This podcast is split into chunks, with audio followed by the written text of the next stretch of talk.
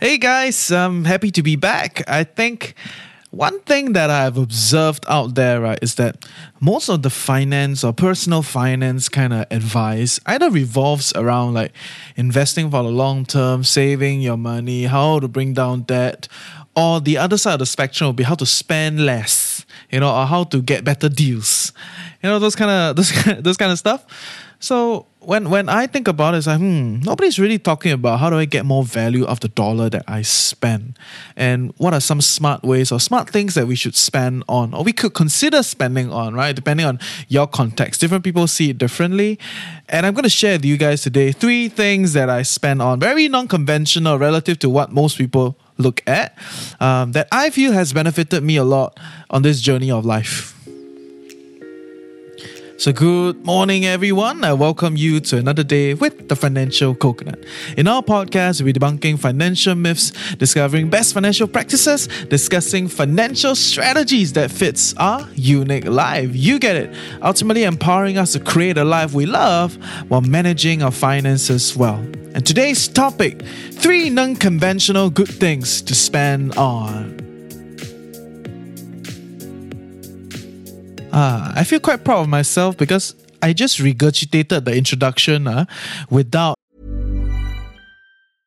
Ready to pop the question? The jewelers at BlueNile.com have got sparkle down to a science with beautiful lab grown diamonds worthy of your most brilliant moments. Their lab grown diamonds are independently graded and guaranteed identical to natural diamonds, and they're ready to ship to your door. Go to Bluenile.com and use promo code LISTEN to get $50 off your purchase of $500 or more. That's code LISTEN at Bluenile.com for $50 off. Bluenile.com code LISTEN. reading the script. so that is a sign that I've been working very hard, uh, right? We really generate content, man, and really, you know, trying to find all sorts of interesting angles to look at things, right? And I think I come from a pretty fortunate place because I tend to transcend a lot of social norms. Like I've lived in different countries, you know, I done business, I invest, and I work a job now, and I'm doing creative work now, like freelance, you know. So it's like, oh, pretty interesting. I traveled around, I get to see a lot of different things, and I've experienced a lot of different stuff, right? So when I look at it, I was like, oh, not bad, huh? Because I got multiple perspectives of things, I probably can give you uh, more interesting views, right? That's probably why you are here. So yeah, do you know help us get the word out, get more people on the podcast, just share, you know, and like, review wherever you get your podcast from. Okay, that will help us a lot. And also just to like, you know, congratulate me for being able to regurgitate the introduction. Huh? Wow, Kavla, I'm very amazed with myself at this point in time. But yes, today's topic three non-conventional things that I spend on that I feel that you can consider. Of course, there's no one way to spend. You know, I just want to put it out there that not spending, right? It's probably not a great way to spend. Right, there's this like financial anxiety, right? When you save, save, save, save, save, right? You, you react to it by just not spending. Right? Every time you try to spend money, right, it's like it's like eating you up, right? So if uh, if you have not checked one of the earlier episodes, I think it's on uh, managing fine emotions during a turmoil. I think that is, I did talk a little bit about this. And I'm also in the midst of uh, reading another book which talks about the psychology of spending to try to break down why we spend, what we spend, what are some of the major factors, right? So that will be interesting. We'll have more interesting stuff coming forward uh, based on those uh, content on the psychology of spending. Uh, but yes, there is no one way. But I'm just going to share with you some things that I personally spend that is pretty non conventional by Singapore standards that I believe have benefited me quite a bit right? And you know, life is not all about moolah, right? You got to spend it to experience it, right? And, and go out there. I'm just not, you know, like going to the club and just throwing my money out there, lah. Or you know, there's different people have different way of spending. I'm just gonna share with you where I come from and what I believe. So first thing that I feel will benefit us a lot and non-conventional is to rent a room with housemates. Haha.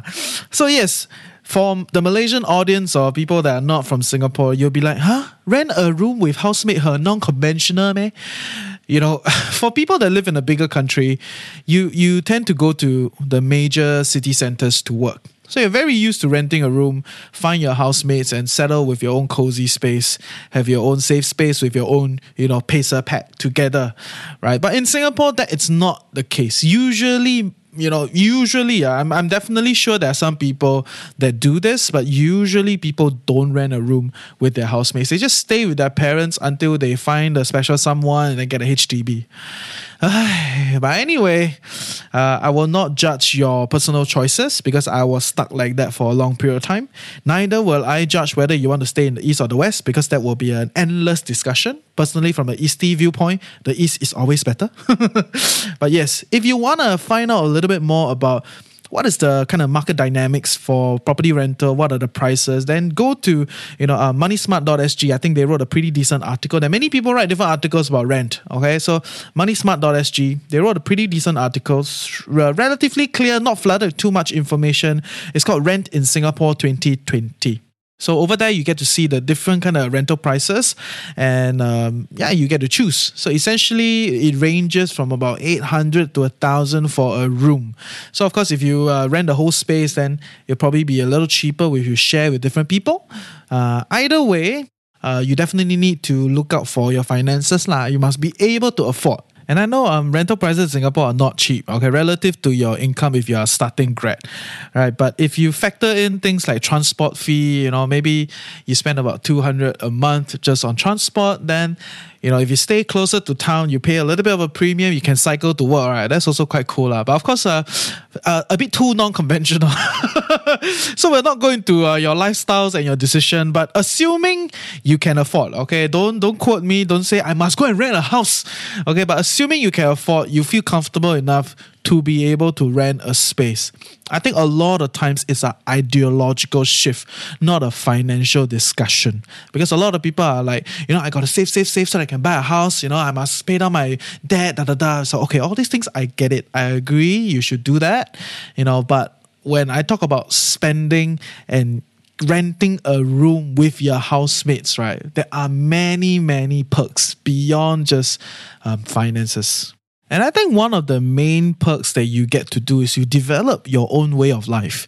You know, when you live at home, um, your family is actively trying to adjust your way of life because to them, right, they are predominant and they have their own way of life. When they see your way of life different from them, they a bit pick check. So I get it, right? Uh, they pick check. I also pick check, right? Then it's okay. Then we just, you know, carry on. You live your own life. I live my own life. And now that I've rent my own space and developed my own way of life, I realize a lot of nuances about me, which I will not talk about here. But the idea is as you go through this process of building your own way of life, you get to understand yourself way better. You get to realize that, oh, actually, right, um, to me, the kitchen quite important right? And uh, living room not so important. Do I need a TV? I don't need, right? And you you get to learn a lot of these kind of small little decisions about yourself, which is very beautiful. Because in the long run, right, when you buy your own place or when you scout for your own place, then you start to realize what is important and what is not. So let me share with you my personal story, right? So I am renting a space in uh, Subang in KL, right? And uh, this place that I rent has a swimming pool. And when I rented it, I was so excited because the swimming pool so sweet, you know, and like, yeah, finally I live in a condo, got swimming pool. Yeah, Singapore very expensive, huh? But anyway, then as I live there, I realized that I don't actually go to the pool as often huh, now that I have a pool downstairs right? So then it allows me to kind of refactor that do I really need a pool? Because honestly, if I don't need that pool, my rent can go down by another like 20%. Right, so you, you get you start to see these kind of ideas, right? A lot of times it's a fascination in our head that we want this and are amalgamation of factors like because of media projection because of you know uh, envy of your friend's place and all these different elements that bring us to believe that we actually want a house like that but when we never go out and explore when we don't rent our own space we don't we don't actually um, refine that process we don't not clear ma. everything is just a dream right then we save save save save save hoping to buy that one house in our dream but we have not lived anywhere like that dream so it's a hit and miss lor. Sometimes you just miss lah.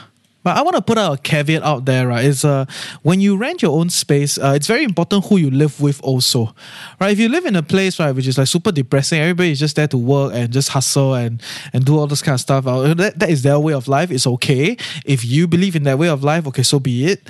But when I live, I want to either have my own space or I want to live with people that I enjoy living with.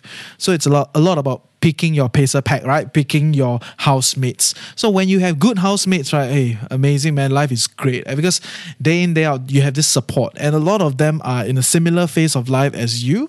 So then you go through challenges, you talk about it. You know, you have this safe space at home, which is great compared to living with your parents or living with your uh, other other people, right? It's that you don't feel safe enough to talk about. A lot of times, it's not because they are not wise. It's just because they portray this, you know, like, hey, I know everything kind of vibe, and they cannot come down to your level, which, which is why a lot of managers, right? It's not that they cannot do what they, they, they it's not that they cannot do what they tell you to do. It's just because they cannot come down to your level. They forget already. So when they cannot come down to the executor's level, they cannot, they are not able to translate what they actually want to say. So I do enjoy living with people that are more alike with me right? So we have the kind of common goals, common uh, resonance, right? That's just pacer pack, and to me, this is something that um, definitely very very valuable. Also, if you're a couple, right, and you are already contemplating or getting a house, yada yada, right? I, I'm I'm very amazed how people are in a relationship for a few years and they're going to get their BTO already, but they have never rented an apartment outside to live together and test it out right? To me it's like oh my god this is a no no thing right? When when i look at it right it's a lot about testing right? You want to go out and test to see if living with this person you know how can you refine it Right? It's not really about nah, after I live with this person, like, oh, cannot, I cannot live together, break up, break up. That may be one scenario, but the other scenario, the the, the more possible scenarios is uh, as you live together, you start to refine that process. You realize each other's qualms, each other's quirks, and just kind of refine and grow together before you decide to commit onto your your house together, before you decide to commit onto your flat together.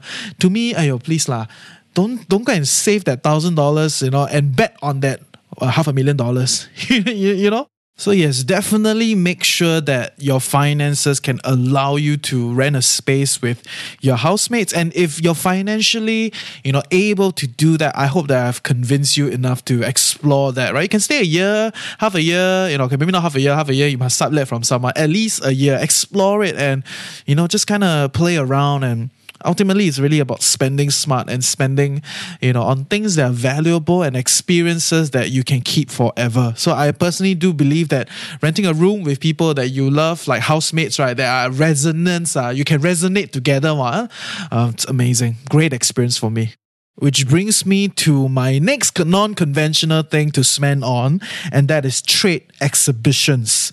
Yeah, huh? interesting, right? Nobody tell you go to trade exhibition, right? Everybody ask you go club, uh, go restaurant, go everything, right? I'm going to share with you more about why I believe trade exhibitions are an interesting place to go to after a word from our sponsor.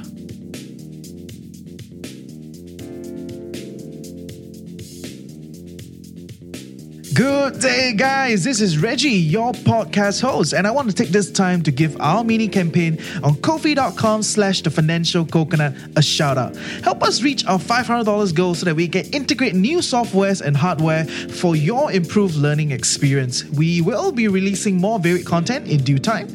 Stay tuned. Link is in the description below.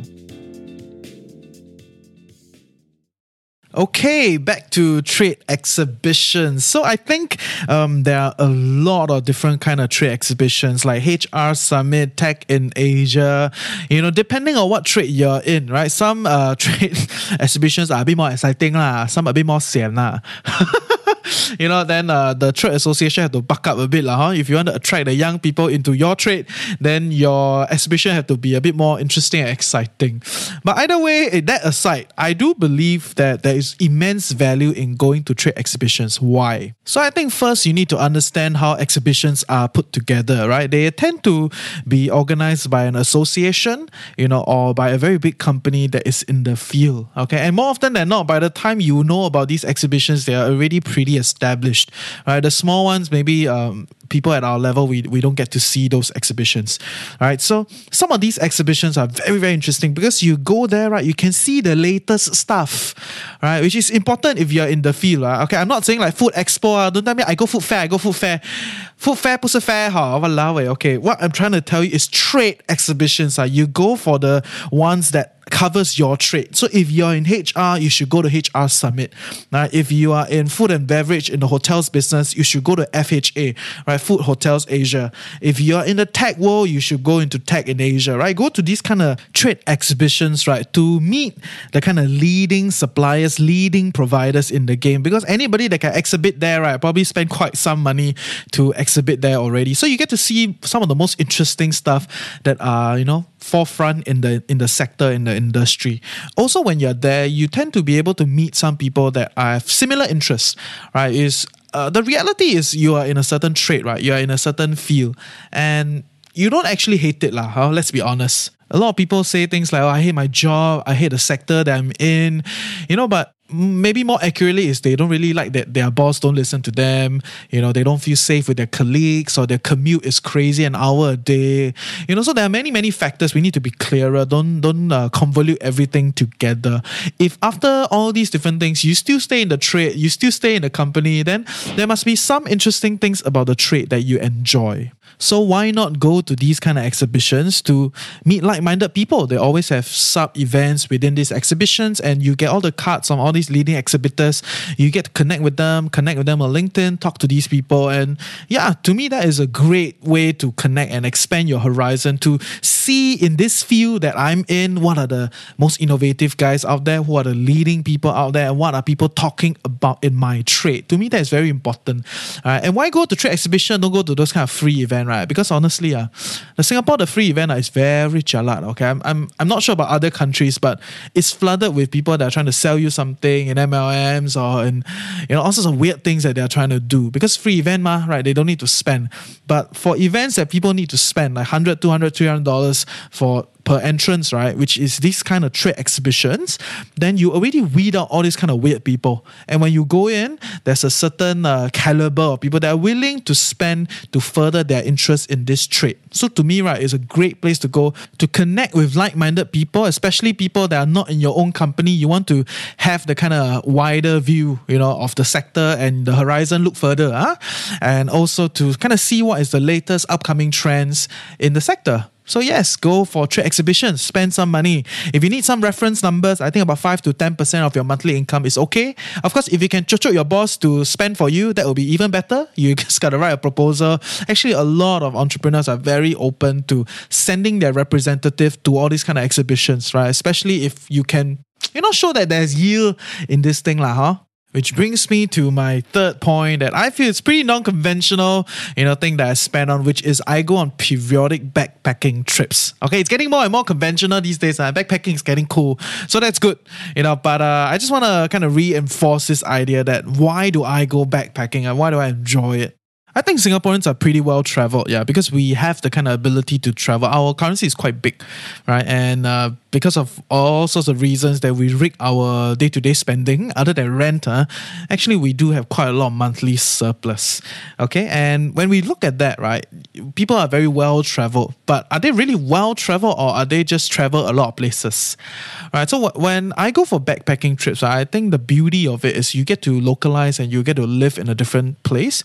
You get to experience a different way of life and it opens up your perspective, opens up the way you see things. So to me, that is um, very beautiful. And I want to further define the idea of backpacking. Essentially, is you go there, you're living like a local, right? You live like a local. You you know, you're not lavishly, you know, just splurging around, and you spend a good amount of time, at least a month, in uh, the different places, and you're not trying to hop over from one place to another place. You're just kind of you know in, detach yourself from your usual life and integrate to a new way of life for a short period of time. And when I look at it, like Vietnam, Cambodia, Taiwan, you know, when I go to all these kind of places places, wow, they have drastically different lives. And it's very interesting because you get to see and you get to connect, you get to kind of experience. And of course, if you live in the hostels, right, that's even better because in the hostels, there are a lot of people from different walks of life and different places around the world. Right, so I met like Israelis, Germans, French, Japanese, Koreans, everywhere in in all these kind of hostels that I live in, and some people prove their stereotypes. some people are uh, pretty interesting and break their stereotypes. So it's it's quite fun so yeah, I definitely encourage people to go backpacking and just kind of experience the different way of life, expand your worldview, um, and just kind of shape your own life, further shape your own life. Because many a times when we live in a place for a long period of time, we don't get to see different perspectives, and with that, right, we have we limit our growth, we limit our experience of life. So when I look at it, I think it's uh, something you should consider. And if you're really interested, definitely check out some of the earlier episodes where I talk about traveling, you know, for for free. Uh, not really for free, uh, but yeah, check that out. So, yes, I want to sum up today with the three non conventional good things that I spend on that you can consider. Number one is renting a room with your housemates. I think I've greatly benefited from this process because I get to know myself better and I get to live with people that are more alike, right? Because we're in a similar phase of life, we form a pacer pack. And number two is to go to trade exhibitions. When you go to trade exhibitions, you meet some of the leading providers and like minded individuals in the trade. So that's a good place to start and and connect with a wider group that can help you further your interest, right? And number three is to go for some backpacking trips, right? To me, that is a great place to, you know, spend very little and experience a different way of life, kind of grow your perspective of uh, living. So I hope you learned something useful today. See ya.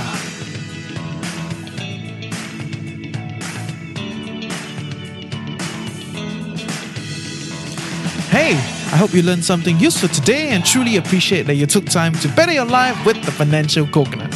Knowledge is that much more powerful and interesting when shared, debated, and discussed. I hope you would share what you've gained with people you love, and I want to hear from you. Give me some questions and help me along with building a community of financially savvy coconuts. I hope together we can fulfill our curious minds and our desire for clarity. Join our community Telegram group, reach out to us on Facebook. Everything is in the description below. And if you enjoy the podcast and feel you want to keep us growing and stay independent, do buy us a copy at kofi.com. With that, have a great day ahead, stay tuned next week, and always remember personal finance can be chill, clear, and sustainable for all.